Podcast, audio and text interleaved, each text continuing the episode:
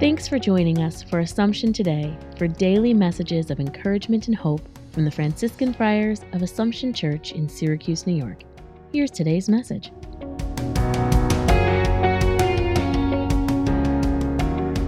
A spiritual sharing for October the 5th. As we listen to St. Paul's description of the early church in today's first reading, we learn that it was neither formed quickly nor was it without differences of opinion. His mention of a 14 year span in his formation tells of how long this took.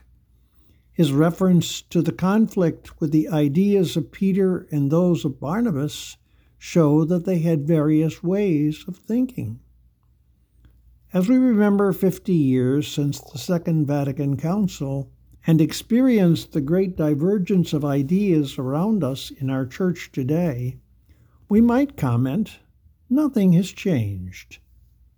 Yet out of their experience came the many successes that we have known in the historical church.